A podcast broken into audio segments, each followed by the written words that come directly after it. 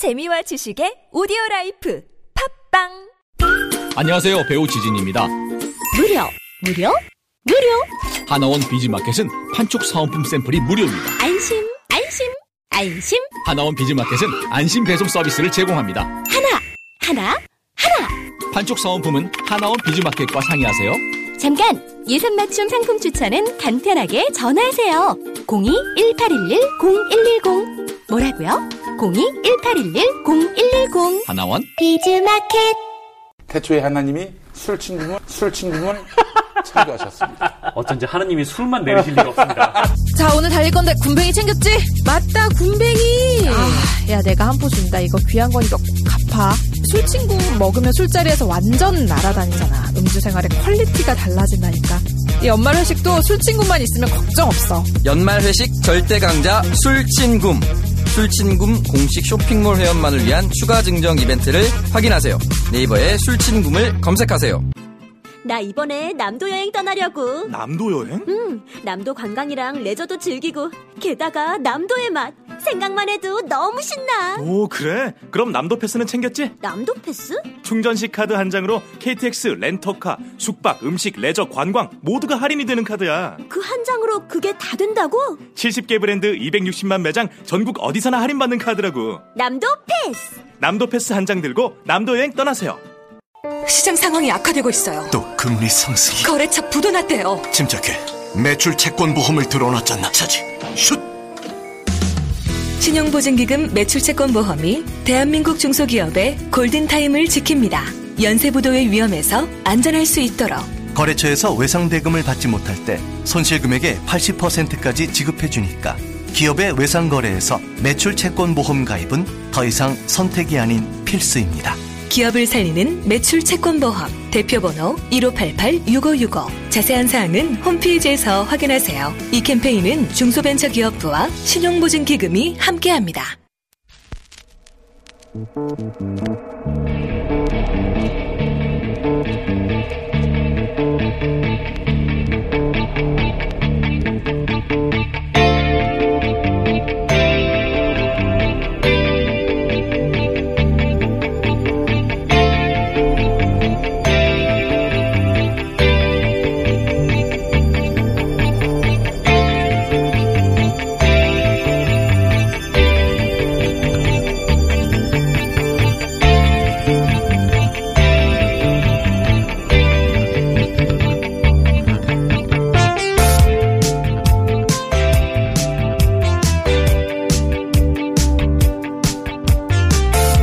안녕하세요. 김호준입니다. 대북 인프라 122조 투자하면 총 303조 경제 효과 기대. 남북 통합대 대륙과 연결된 남북 통합된 대륙과 연결된 6천조 자원 광국. 북한 관광시설 4조 투자하면 연 40조 본다. 통일 비용 겁내지만 혜택이 배로 크다. 4년 전 조선일보의 통일이 미래다 기획 기사들이죠. 대북 채찍을 거둔다면 북한과는 우리 비행기 항공사 전체 미국의 제재 받을 수도. 육해공 다 열어주나. 미국은 말리는데 남북 사무소 이달 초 개소. 코리아 패싱 또 시작됐나. 똑같은 기자들이 오래 쓴 기사들입니다. 똑같은 사람들이 똑같은 대상을 두고 더구나 실제 남북 관계는 4년 전과 비교할 수조차 없는 정도와 속도로 개선되어 가고 있는 상황에서 이렇게 오로지 부정적으로만 다룬다는 것. 이게 어떻게 가능할까요? 보통 사람은 이게 안 됩니다. 이게 기자 개인의 자발적인 인식 변화 때문일까요? 아니면 그냥 매체가 시킨 걸까요? 그것도 아니면 아픈 것인가? 김호준의 의문이었습니다.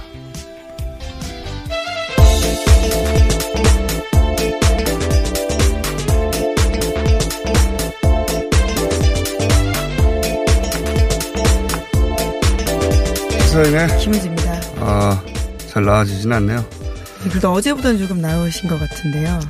뭐 그렇진 않아요. 아, 또 목소리가 갑자기 잠기시네요. 그래서 제가 오늘, 네. 어, 뭔가 말을 해야 되는데 목소리가 계속 이 상태로 나오면 특히 안 좋잖아요. 고음 불가한 상태 아닙니까?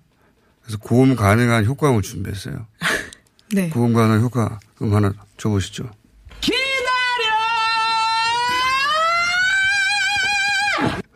예, 잠 깨우는 고음이네요. 네, 이게 왜, 그 유명한 분이지 않습니까? 국가스테는? 예, 갑자기 이런 생각 안 해요. 네, 하윤우 씨. 예, 예. 예, 그분의, 어, 고음을 대신 들으시라고, 예. 예, 얼른 나오십시오. 좀 쉬셔야 될 것 같은데요. 효과음으로 중간중간 예. 준비했습니다. 쉬지를 못해서 빨리 안 맺는 것 같습니다. 그러니까요. 이게 예. 계속 잘하는데 그럴 수는 없잖아요. 네, 쉽지 않죠. 새벽에 일어나서 나와야 되는 일이니까요. 첫 번째 뉴스는요? 예. 네, 스티븐 비건 미 국무부 대북 특별대표가 어제 방한했습니다. 인천공항에서 도착하자마자 메시지를 냈는데요. 좀 드문 일입니다. 메시지 내용을 보면요. 미국민이 지원 물품을 전달하고 국제적 기준의 지원 검증을 위해서 북한을 여행하는 부분에 대해서 재검토할 것이다. 라고 밝혔는데요. 인도적 지원 목적의 경우에 한해서 미국민의 북한 여행을 금지하고 있는 현행 조치를 완화할 수 있다라는 사실을 시사한 겁니다. 뿐만 아니라 다음 주에 워싱턴에 돌아가면 민간이나 종교단체의 대북 지원에 대해서 미국 정책을 재검토하라는 마이크 폼페이오 장관의 지시를 받았다라고도 이야기했습니다. 어, 지금 그 미국에서 북한 측에 전화를 해도 안 받는다고 하잖아요. 예. 그러니까 미국도 답답한 거예요. 그래서 이 중요한 게 스티브 비건이 와서 우리와 회의를 거치다가 중간에 뭐 기자들이 질문에 응한 게 아니라 공항에 내리자마자 종이를 꺼내가지고 이걸 읽은 거예요. 네, 네. 평상시에는 그런 발언들을 굉장히 삼가했었는데요. 이번에 이례적으로 그렇게 했습니다. 그러니까 이거는 북한에 보내는 메시지를 예. 어, 이, 이 내용 자체야 우리한테 하고 싶은 말이었으면 그냥 좀 이따 만나서 하면 되잖아요.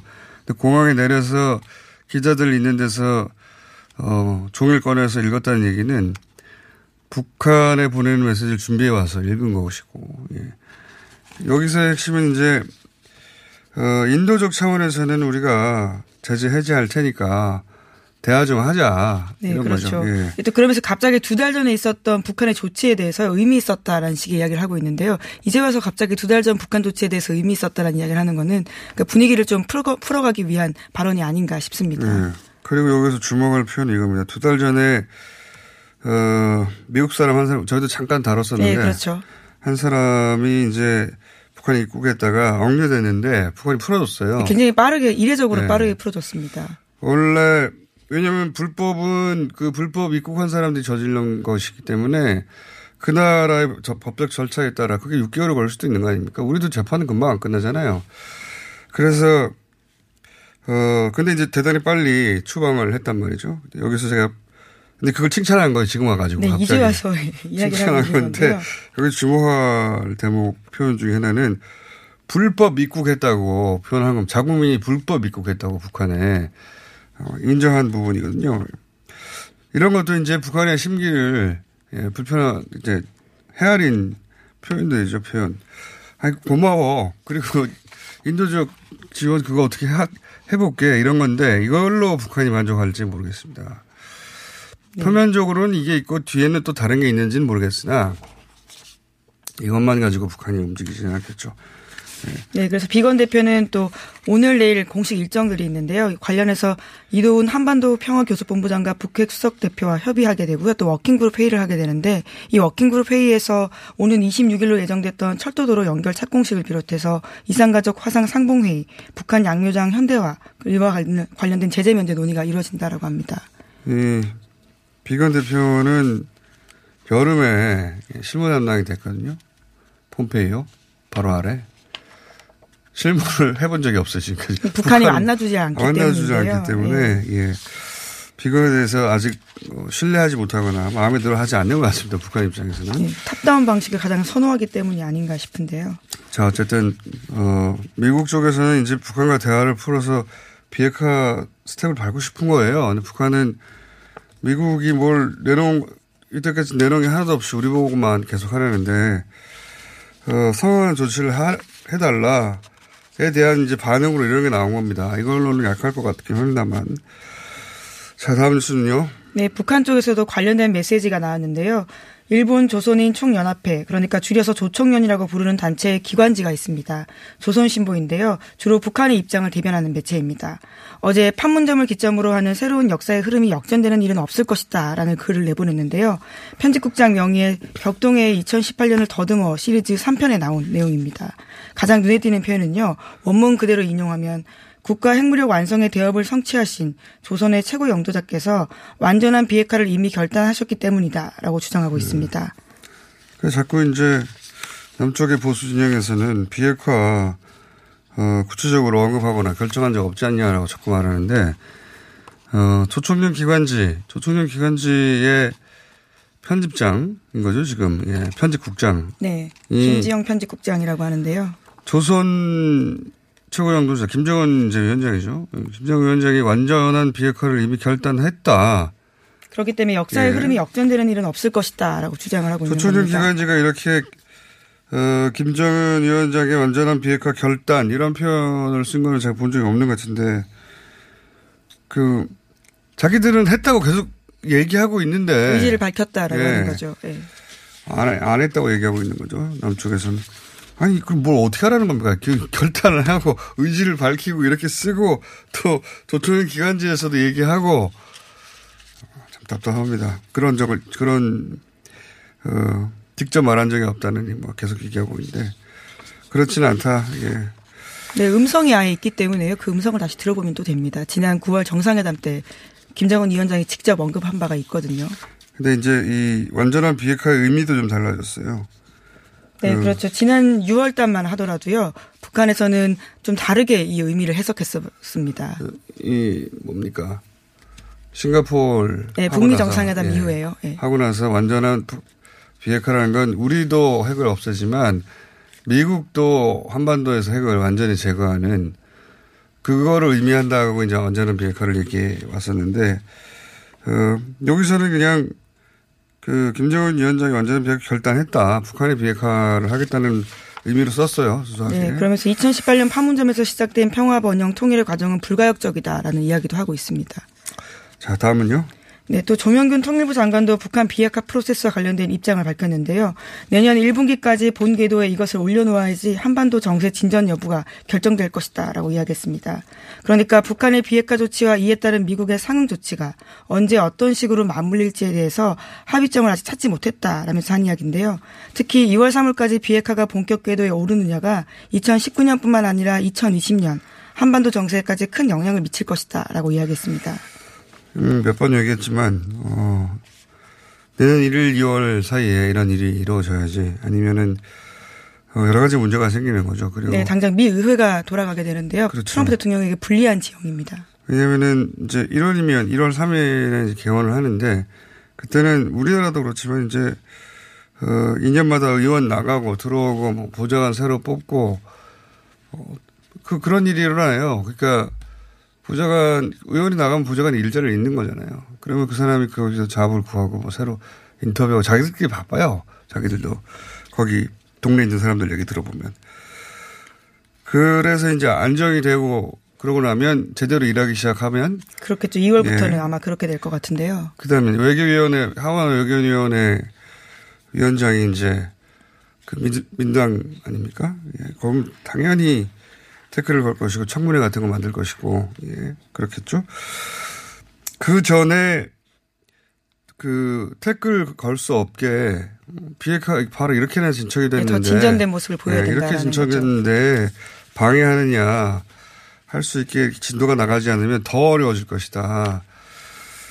그래서 미국에서도 사실은 빨리 하자고 하는 미국이 계속 어, 서두를 필요 없다고 하다가 비건 이렇게 보내는 이유도 하자는 거거든요. 예. 하, 하자는 것이고, 예. 북한은 아니 하자 우리도 하고 싶은데 어, 자꾸 공짜로 먹으려고 그러냐 이거죠. 예. 믿, 당신도 믿을 수 당신들도 믿을 수 있게 네, 서로의 조치를 좀 취해야 된다라는 부분일 예. 텐데. 하여튼 비건 도착하자마자 종이 꺼내는 건 좀 웃겼어요. 예. 영상으로 봤는데 나오자마자 기자들이 카메 마이크를 들이대니까 보통 말 안 하고 가거든요. 예, 특별한 메시지 내지 않았습니다. 예. 이때까지 줄줄줄줄줄 읽고 왔어요. 급했다는 거죠. 자, 다음은요. 네, 삼성 관련된 소식인데요. 에버랜드 노동조합 와해 혐의를 받고 있는 강경훈 삼성전자 부회장에 대해서 구속영장이 기각됐습니다. 벌써 두 번째 영상, 영장 기각인데요. 어젯밤 서울중앙지법 민민성 영장전담 부장판사의 판단입니다. 임 부장판사는 구속 기각 사유를 이렇게 밝혔는데요.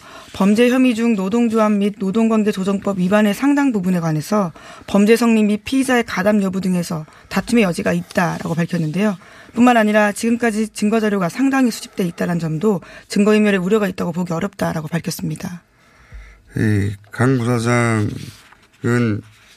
어, 삼성 미전실에서 삼성그룹 전체 노사 업무를 총괄하던 사람입니다. 네.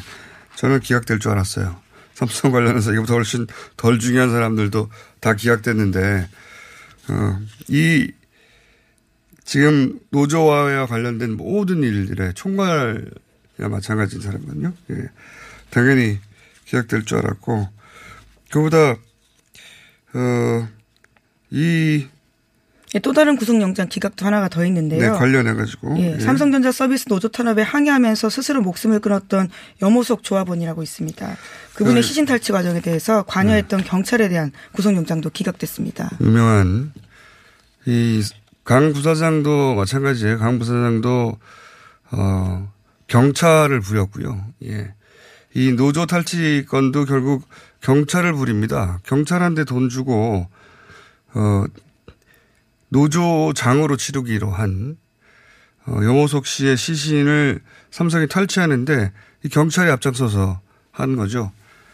굉장히 재질도 나쁜 것이고 시킨 삼성도 나쁜 것이고 네, 그러면서 돈을 또 줬다라고 하는 거고요. 당사자가 또 이 사실들을 모두 인정하고 있다라고 합니다. 돈도 받았어요. 네. 예, 삼성으로부터 돈을 받아가지고.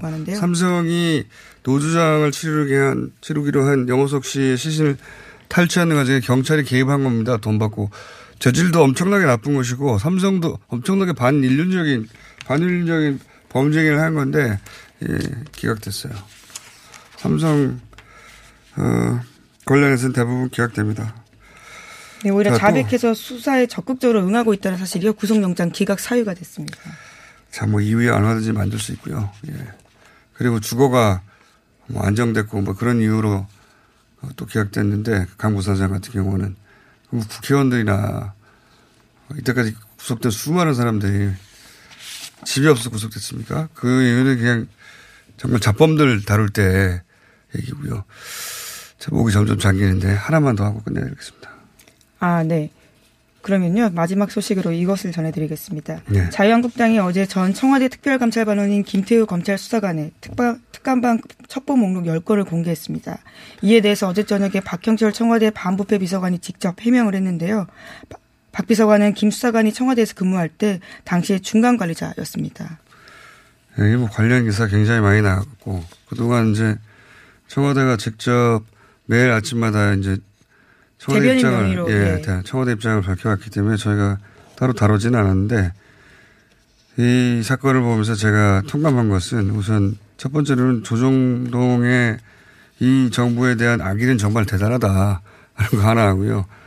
어, 또 하나는 다른 기자들도 너무 시- 기사를 시켜 쓴다는 생각이 드는 게 저는 두 번째로는 결국은 가장 중요한 것, 저, 쟁점 중에 하나가 민간인 사찰이 있었느냐. 뭐, 굉장히 중요한 쟁점화가 됐는데, 정말 민간인 사찰이 있었고 그걸 폭로했다면, 네, 보호받아야 되는 것이죠.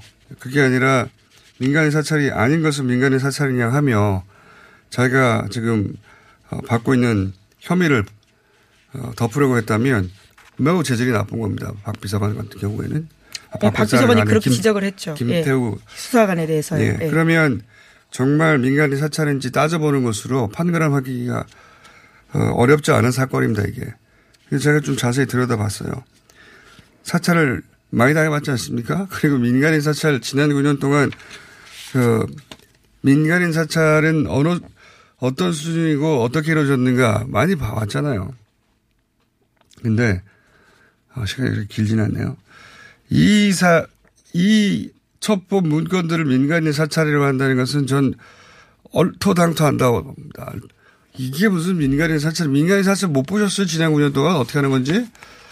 야, 이걸 그냥 민간인 사찰 프레임으로 이렇게 수많은 기사를 밀어냅니까?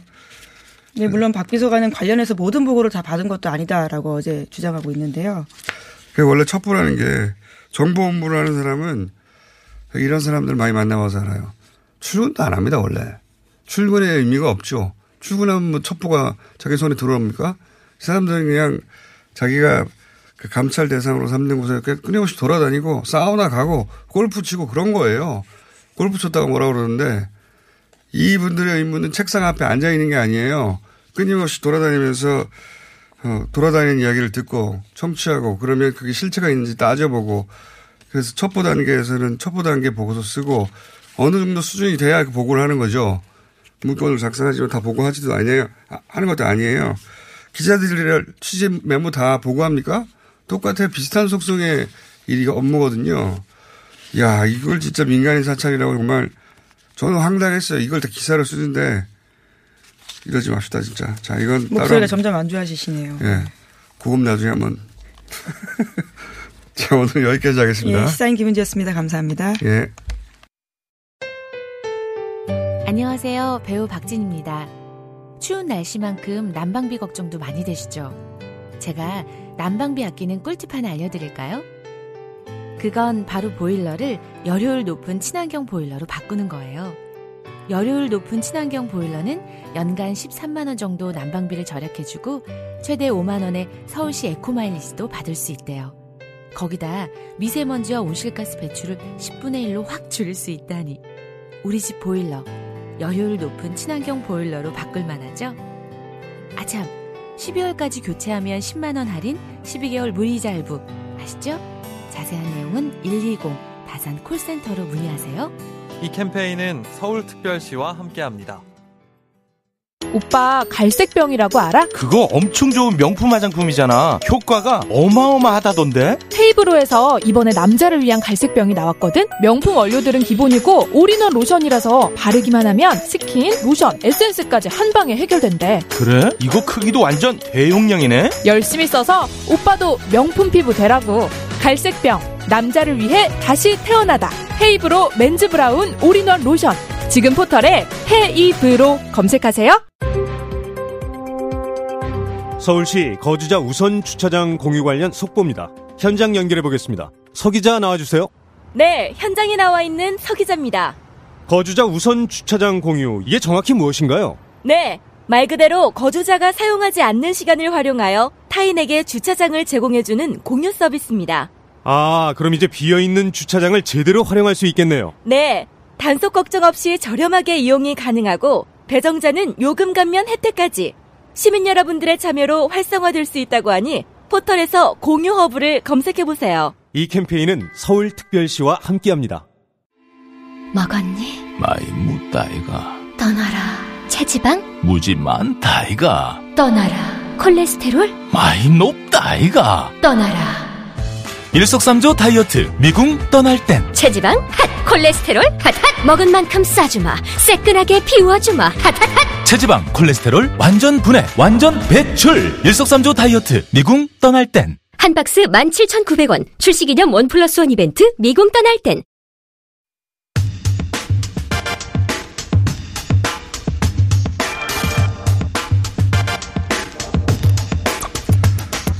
요즘 카카오 카풀 서비스와 택시업계 갈등 뉴스 많습니다. 택시업계 오늘 하루 총파업 돌입해서 국회 앞에 오후에 대규모 집회도 예정되어 있는데 핵심 쟁점과 해외 사례 좀 짚어볼까 합니다. 대경제정책연구원 디지털경제팀의 나승권 연구원 스튜디오에 나오셨습니다. 안녕하십니까. 안녕하십니까. 네, 제 목소리 이렇게 나긋나긋하진 않은데 예, 굉장히 지적으로 들리지 않습니까? 나긋나긋하고 성격도 좋게 들리고 이럴, 이럴 때 실력 발휘하고 가시기 바랍니다. 자, 아, 국내에도 이제 소위 차량 공유 서비스의 어 뭐랄까요 역사 첫 역사를 여기 우보잖아요, 그죠? 전 세계적인. 네. 우리나라에 우보가 들어온 적이 있죠. 있죠. 네. 그렇지만 자리를 잡지 못했죠. 네네. 어떤 과정을 거쳐서 철수했습니까? 어, 아마 잘 모르시는 분도 있을 텐데, 네. 이 시범 서비스를 했습니다. 우버가. 네. 근데 그때 당시 우버에서 했던 건이 우버 X라고 하는. 네. 그 우버가 여러 가지 그 서비스가 있는데 그 이제 개인 차량을 가지고 예.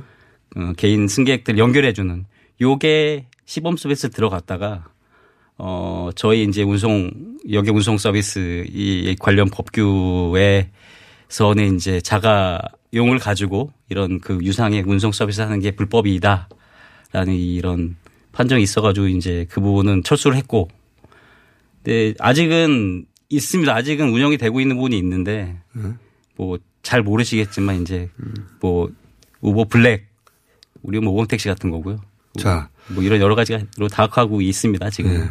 그 박사님이십니까? 어 저는 박사 수료라고 해주세요. 그 박사 수료자님. 네.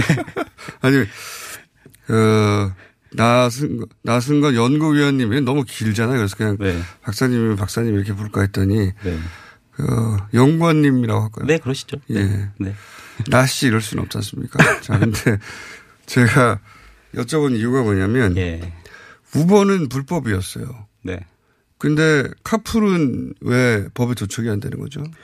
어, 첫 번째 이유는 법령을 보시면 아까 말씀드린 그 자가용 가지고 유상운송 서비스 하는 게 불법인데 네. 예외 규정이 있거든요. 예외 규정. 예, 출퇴근에 그 저기 카풀을 하는 거에 대해서는 출퇴근 시간에 카풀을 하는 거에 대해서는 예외 규정이 있습니다. 아, 근데 예, 출퇴근에 그 예외 규정은 예, 예. 사실 그냥 거의 직장인들이 동료끼리 카풀한다. 그렇죠. 동네에서 카풀하거나 네, 네. 어, 동료. 예. 동네나 동료나 이렇게 그냥 지인들 단위에서 네, 네. 혼자 가느니 예, 서로 이제 기름값도 쉐어하면서 이런 의미의 예외 규정 아닙니까 원래? 맞죠. 네. 그걸 이용하는 거죠 지금. 어, 그렇게 볼 수 있을 것 같습니다. 법이라는 게 그거 예. 따지지 않으니까 예, 예. 지인인지 아닌지를 따지지 네, 네, 네. 않으니까 네. 아그 법 규에서 틈을 찾아냈군요. 이거 찾아낸 아. 분 영리한데요. 아, 이거는 뭐, 뭐, 최초는 아니고요. 아, 그래요? 예. 자, 그래, 그래서 불법이 아닌 법적 근거를 찾아냈고. 네. 우버도 이걸 찾아냈어야 되는 거네요. 어, 우버도 사실 하고 있습니다. 아, 여전히 하고 있, 예, 예, 예. 우버 풀이라는 서비스가 또 있습니다. 아. 예. 워낙 근데 예. 주력이 빠져나가서 이제 힘이 없는 거군요. 그렇죠. 예. 자, 어, 그러니까 출퇴근할 때 승용차를 함께 사용할 수 있다. 네. 이런 거죠. 예. 네. 그때 돈을 받을 수도 있다. 이런 받으면 안 된다. 이런 게 없다는 거죠. 어, 유상이 가능하다라고는 돼 있습니다. 네. 아. 그렇군요. 네, 보조를 해줘야 되니까 공짜로 탈 수는 없으니까요.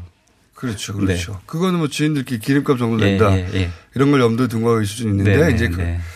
이게 이제 상업 서비스로 출시되는 거다. 예. 택시는 출퇴근만 출시간 출퇴근 시간 때는 워낙 택시도 부족한데 택시는 네. 왜 네. 어, 반대하는 겁니까? 출퇴근 시간이 고정돼 음. 있지 않다 이제? 네, 지금 사실 법규를 보면 그 출퇴근 시간에 뭐 운영할 수 있다라고 돼 있는데 뭐 예. 출퇴근 시간이 언제인지 그럼 출퇴근을 뭐 하루에 뭐 여러 번 해도 되는지 이런 거는 명확하지가 사실 않기 때문에 두 어, 2시에 출퇴근할 수도 있죠. 아, 그럼요. 오후에. 네, 새벽에 할 수도 있고. 그렇죠. 네. 그러니까 뭐 예를 들어서 7시부터 9시까지 시간을 네. 제한해 달라? 네? 네. 그래서 지금까지는 이게 법규가 안 돼 있어 가지고 예. 어, 업계에서 암묵적으로 뭐 예. 이 정도 범위로 운영하겠다 예. 정도 가이드라인만 가지고 있는 거로 예, 그 정부 정도 쪽이랑 범위라고 네. 하면 예를 들어서 7시부터 9시 이런 식으로요? 아니면 다섯 그리고 시부터 한 다섯 시부터 한 아홉 시 정도로 알고 있어요 대략 그. 범, 예, 범주가 출근의 네, 네. 시간대는 그렇게 잡고 네네네. 뭐 퇴근의 시간대는 뭐 네. 5시부터 한 7시, 8시 네. 한다든가 이런. 뭐 가이드라니까 확실히는 알지는 못하는데 일단 그렇게 했는데도 택시 업계 입장에서는 이제 당연히 들었겠죠. 카카오라는 게 우리나라 최대 플랫폼인데 사실은 이제는. 네네. 예. 그 플랫폼을 가지고 전국을 상대로 해서 예. 어, 앱으로 이 소위 카풀 서비스를 하면 자기 생존권 위협 받는다고 생각하는 건 너무 당연한 것 같아요. 예. 네. 근데 여기서 이제 이 공유 경제가 가지고 있는 가능성, 이게 만들어낼 새로운 일자리 네. 또는 소비자들 입장에서 보다 저렴하고 더, 보다 신속하고 더 편하게 예. 이, 이런 서비스 쓸 수 있는 가능성, 이건 뭐 여러 가지 소유자 입장에서나 경제 차원에서 네. 좋은 점이 있고 네. 그 택시 업계에서는 근데 생존권을 직접적으로 위협하고 네. 다른 나라에서는 이걸 어떻게 해결했습니까? 어, 사실 뭐, 나라마다 차이가 많이 있는데. 네. 어, 잘된 케이스와 잘된- 안된 케이스를 한번 얘기해 주세요. 안 된 케이스가 사실 더 많은 것 같아요. 그래요? 일단은 전반적으로. 그러니까 그 저희랑 환경이 비슷하다고 생각이 되는 부분들이 이제 유럽 쪽이라고 봐, 봐 보여져요. 그러니까 유럽도 대부분 네네. 우버는 있는데 근데 우버가 운영이 되고 있는데 예. 자세히 들여다 보시면 어 아까 말씀드린 여러 가지 서비스가 있는데 네. 개인 대 개인을 중개해 주는 예. 개인의 차량을 가지고 하는 부분은 소송에 걸려 있어서 일단 운영이 되고 있는 상태지만 이게 어떻게 될지 모르는 경우도 있고 아 나라마다 예, 예. 아 소송이 걸려 있는 경우가 이게 많습니까? 도시별로죠. 어떻게 구체적으로 얘기하면 도시별로 어. 이제 진행이 되는 부분인데 어 사실 지금 정상적으로 운영되는 데는 거 많이 안, 많지는 않은 것 같아요. 아 대부분 기존 예. 택시업계하고 우리는 아무 문제 없이 운영되는 것처럼 보여도 네네. 실제로는 네. 현지에서는 그 도시에 택시 노조와 소송 관계에 있다든가 네네. 아 그렇게 문제가 있긴 있군요. 네, 좀 조금 어, 잘 되는 걸로 보여지는 데가 저기가 저희가 봤을 때는 이제 런던 정도였고 런던요? 네. 런던은 왜? 런던은 택시비가 어- 엄청나게 비싼데. 네네 그렇습니다. 그래서 네. 사람들이 많이 이용하긴 하는데 네네. 둘 사이에 갈등은 없어요? 어, 갈등 당연히 있었죠. 이제 그런데 이제 법규상의 사실은 문제인데 예. 어, 뭐, 그, 영, 런던 내에서는 어떤 콜택시 같은 걸 관할한 법령이 따로 있었습니다. 근데 비슷해 보이잖아요, 콜택시랑. 아, 우버가. 콜택시? 예, 예, 예. 예. 우버가 비슷해 보이는데, 이제 뭐, 그, 미터기를 사용을 하면 안 된다라는 그런 규정이 있습니다. 콜택시는? 예. 런던의 콜택시라 하면 예, 예. 일반 택시가 아닌데. 예, 그렇죠. 전화로 하는 거죠. 이렇게 런던, 미터기를 하는 게 택- 아니고. 런던 택시는 운전자가 되려면 시험이 굉장히 어려워요. 예, 맞습니다. 예, 최소한 3년 정도 학원 다니고 네네. 돈 많이 네네. 써야지. 네네. 런던에 있는 모든 예. 길거리 이름을 다 외워야 되거든요. 네. 그래서 자부심도 대단하고 비, 예. 비싸기도 하고 명물인데 근데 이제 그 외에 콜택시라는 게 있는데 네. 그 콜택시는 미터기를 쓰면 안 된다. 예. 미터기는 택시만 가능하다. 네네네. 캡. 그래서 근데 앱이 미터기의 역할을 하느냐 마냐의 아, 문제였습니다. 우버가 나왔는데 예, 예. 우버 앱이 미터기냐 아니냐. 예, 예. 요금이 차곡차곡 올라가니까. 네, 네. 근데 아닌 것 같다. 그러니까 일단은 불법은 아닌데 예. 일단은 뭐 표면적으로는 그렇습니다. 그런데 이제 네. 그것들이 법적으로 불법이 아니라고 해서 다 해소되는 문제는 아니거든요. 그래서 음. 사실은 갈등이 계속 있고 택시업계들이 뭐 여러 가지 런던에서 시위도 하고 하는 부분들이 있는데 지금은 그러니까 다른 나라가 아무 문제 없이 예. 그 이게 시행되는 것처럼 보일 뿐 실제로는 아니라는 얘기네요. 거의 오히려 성공적인 데를 찾아보기가 쉽지 않을 것 같습니다. 기존의 네. 기존의 택시 업계와 예, 예. 이 새로 들어오는 우버 또는 뭐 이런 카풀 차량 공유 서비스는 네네. 필연적으로 충돌하게 되어 있다. 네네. 예. 그래서 런던 같은 경우는 그 다른 나라- 타겟책이라고 하는데 다른 나라는 잘 되는데 우리나라 왜 네. 이러냐 이건 아니라는 거네요. 아, 그건 그건 아닙니다. 그건 그렇게 저- 보시는 건 조금 어폐가 있고요. 그렇군요. 거기도 다 소송이 있고 네. 다 이런 시위가 있긴 하다. 네네. 하지만 쉽게 진입을 했군요. 말하자면 그렇습니다. 약간 그런 시작을 네. 예. 우리처럼 네. 택시와 관련해서 이런 네. 어 뭡니까 서비스를 하는데 음. 법적 제약이 딱 확실하게 있는 게 아니라 좀 느슨했나 보죠.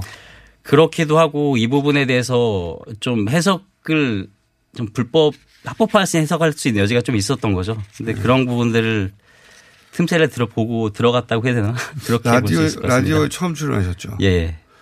어, 라디오 10분이라는 게 그렇게 여유 있는 시간이 아닌데. 아, 네. 예. 아, 그렇습니까? 예. 이, 저, 연구원에서 토론하듯이 여유 있게 하시는 바람에 시간이 다 됐어요. 벌써. 자, 그렇군요. 예. 보시기에. 예. 자, 그럼 바로 그냥 결론으로 넘어가야 될 것 같습니다. 보시기에 음. 하나는 이해했어요. 그러니까 다른 나라는 다 잘 되는데 왜 우리나라는 안 되고 있냐. 이건 아니다. 네. 이건 아니다.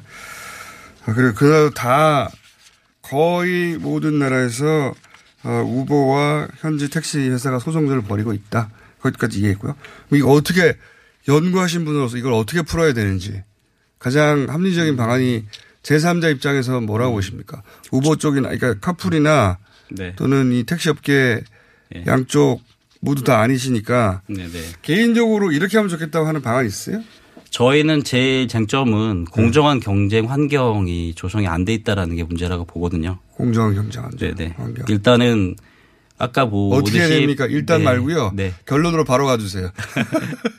예를 들어서 그 예. 우버나 공, 승, 저기 차량 공유 쪽에서의 어떤 책임 부가 특히 플랫폼에 대한 어떤 거래에서 거래에서 위험이 발생할 수 있는 부분에 대해서 개런티를 해주고 그리고 또 여러 가지 정보를 다루는 데 있어서 조심하는 부분이라든가 여러 가지 그쪽의 책임을 정부가 확실하게 부여를 하는 게 중요하다고 보거든요. 그리고 또 그러니까 카풀 쪽에다가 네.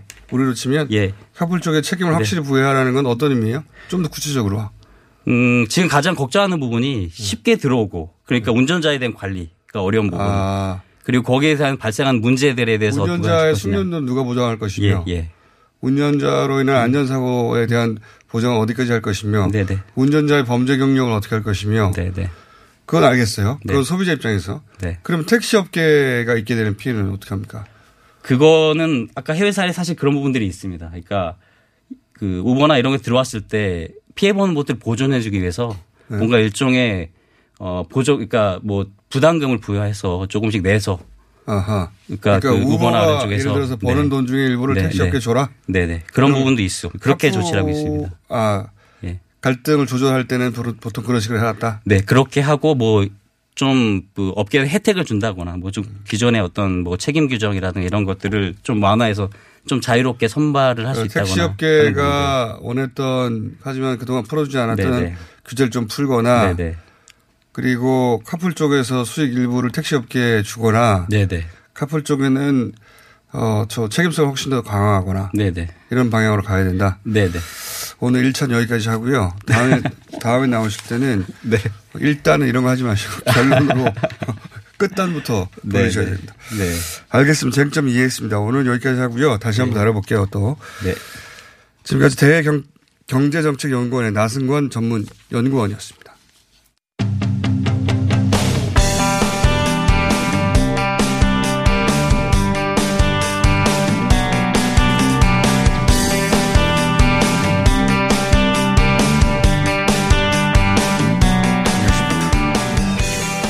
자, 아, 이거는 굉장히 지상파 아, 기자라는 굉장히 특이한 어, 기획기사 연재를 하신 분이 있어서 모셨습니다.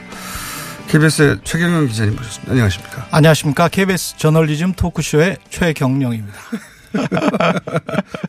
저널리즘 토크쇼 제이, 때문에 예. 네, 제이 때문에 오신 건 아니고 예.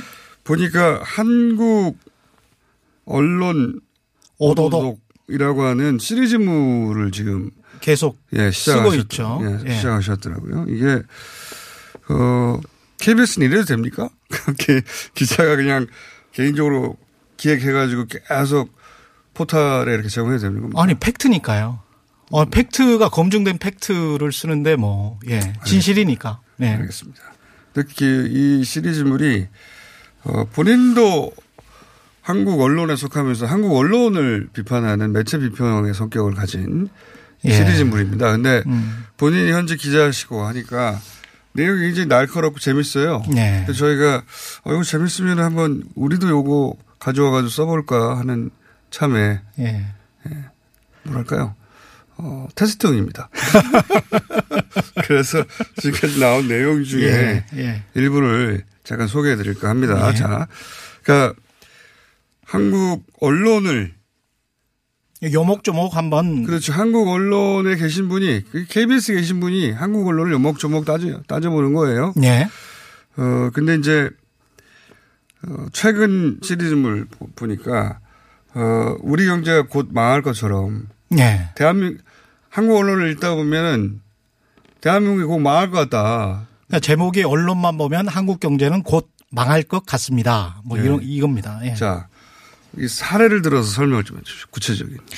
이게 그 자살률 가지고 한번 이야기를 해볼게요. 자살률. 자살률 높죠, 우리나라가. 굉장히 높죠. 아시죠? 2005년부터 줄곧 1위였어요. OECD 보건통계에서 네, 줄곧 맞습니다. 1위였는데 2013년부터 조금씩 줄어들고 있다니까 좀 다행이긴 합니다만은 지난 9월에 새로운 연구 결과가 나왔어요. 4, 50대 남성 저소득 자영업자의 자살률이 10만 명당 113명으로 같은 조건의 임금 근로자 자살, 자살 률보다 한 3배 정도 높다. 아, 자살 1위인데 그 중에서도 자영업자는 자영업자, 저소득 4, 50대 같은 경우에 예.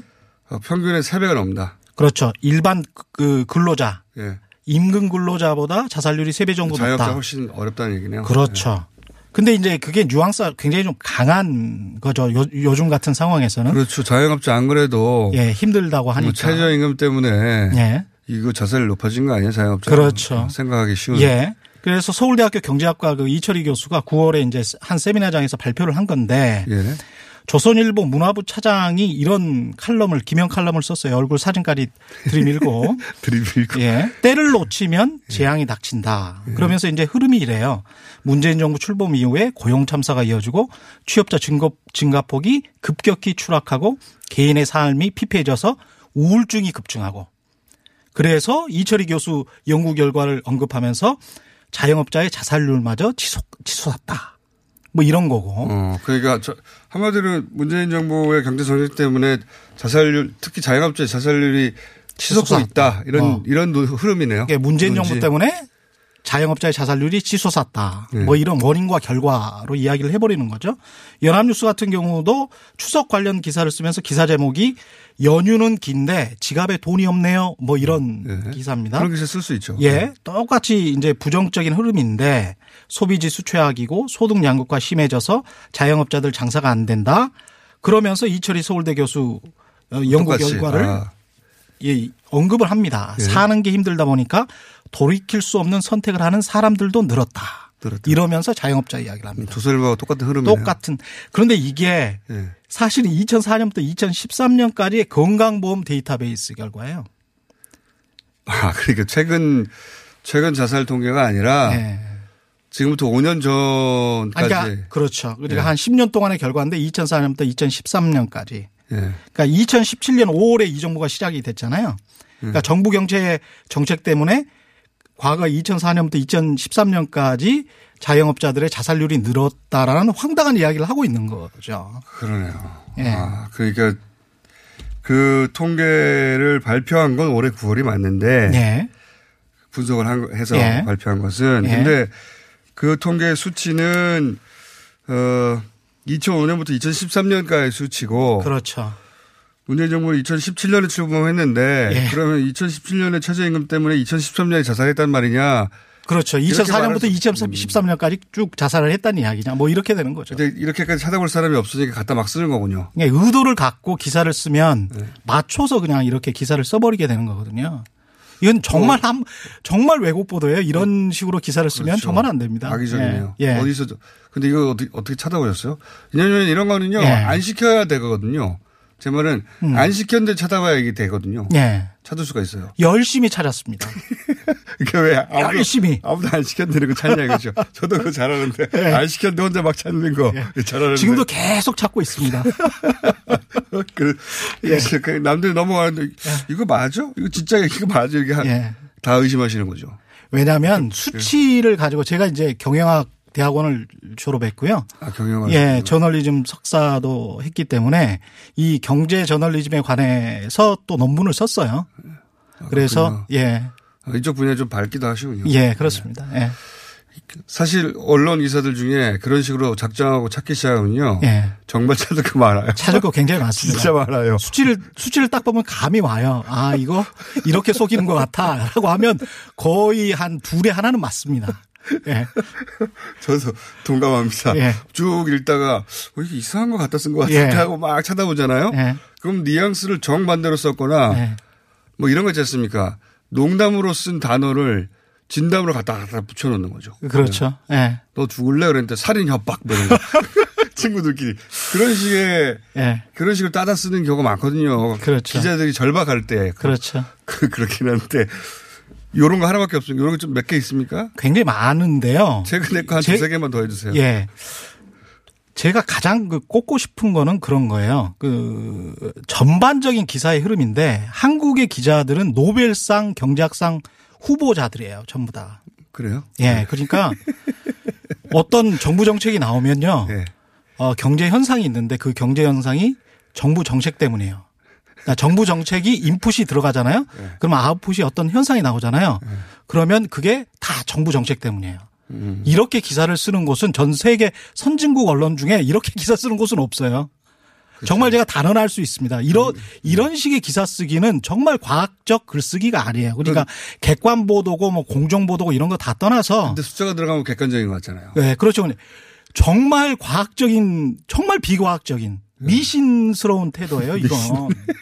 근데 이걸 이러, 그렇죠. 이렇게 맞습니다. 확언할 수 있으면 노벨 경제학상을 다 탈 수 있는. 경제를 그렇게 단순하게 설명할 수 있으면요. 예. 예. 경제는 그 economies continuous라는 거죠. 그러니까 연속적인 겁니다. 그러니까 박근혜 정부, 이명박 정부, 꼭 영어를 정부. 하셨어야 했습니까? 예. 아니 예.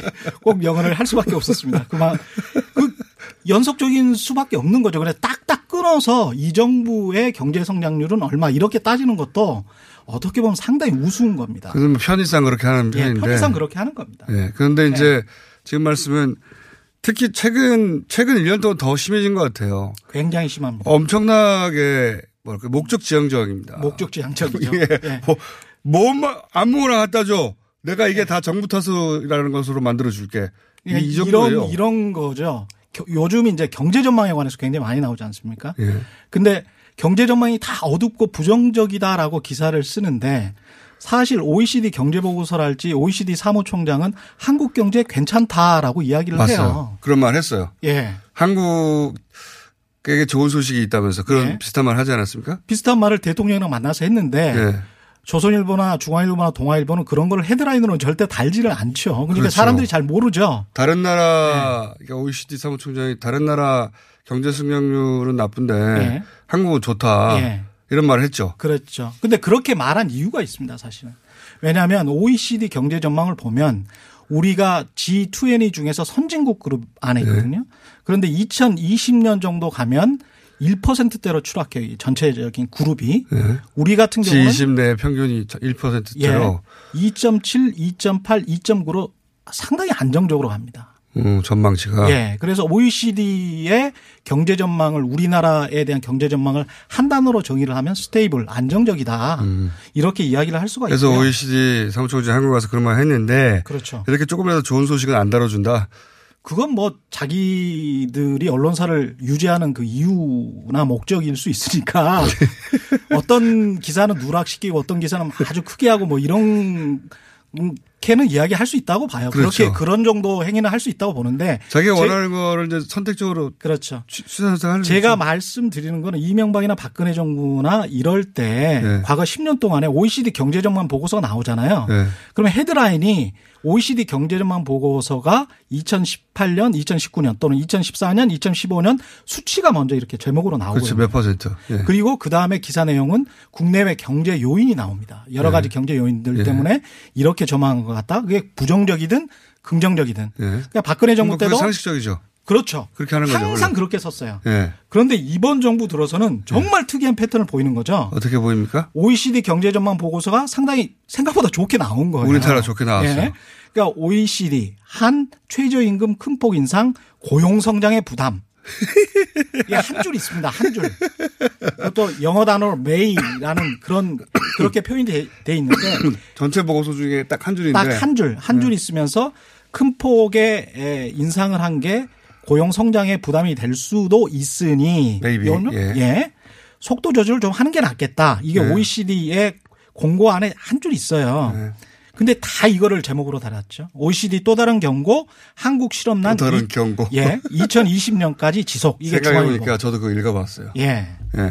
동아일보도 마찬가지. 굳이 예. 찾아가지고. 속도 조절 공고. 왜냐하면 경고 이런 거 보면 예. 아 저하고 성격 비슷하시네. 경고 이러면 진짜 경고했나 전 찾아보거든요. 그 경고라는 단어가는 전혀 나오질 않습니다. 제가 OECD 원문을 다 읽어봤거든요. 예. 경고라는 단어 한 단어도, 한 단어도 안 나요. 예, 예. 나라마다 OECD 길게 전망도 안 하기 때문에 금방, 예. 금방 찾아서 읽을 수 있습니다. 그거. 예. 무디스도 똑같은 식으로 지금 이야기를 하고 있거든요. 알겠습니다. 예. 아무도 안 시켰는데 하는 짓을 쭉 하시는 거군요. 자, 요거 괜찮은데요? 요거 시리즈로 저희가 한번 어, 준비해 볼까 합니다. 한국어로 오도독 시리즈를 시작하신 KBS 최경영 기자였습니다. 감사합니다. 고맙습니다.